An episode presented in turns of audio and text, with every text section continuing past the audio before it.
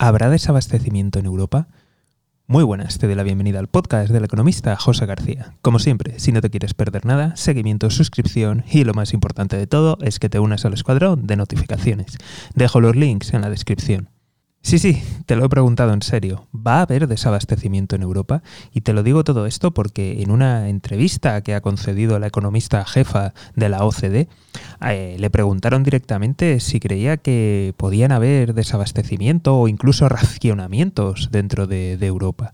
Y su respuesta fue que depende de lo que dure la guerra, con lo cual parece que hay previsiones bastante malas. ¿En qué se basa para hacer estas predicciones?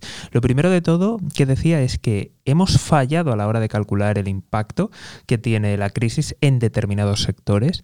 Entonces esta guerra está produciendo aún más distorsiones, aún más disrupciones dentro de, de la economía y dentro de muchos sectores. No se ha calculado bien los efectos y por otro lado, ha explicado de que tenemos un, un problema estructural a la hora de, de, menospreciar las segundas derivadas. Es decir, si ya tenemos problemas al ver los efectos directos en algunos sectores, a la hora de ver esas ramificaciones nos cuesta aún más y por tanto podemos encontrarnos con situaciones muy feas dentro de, de Europa.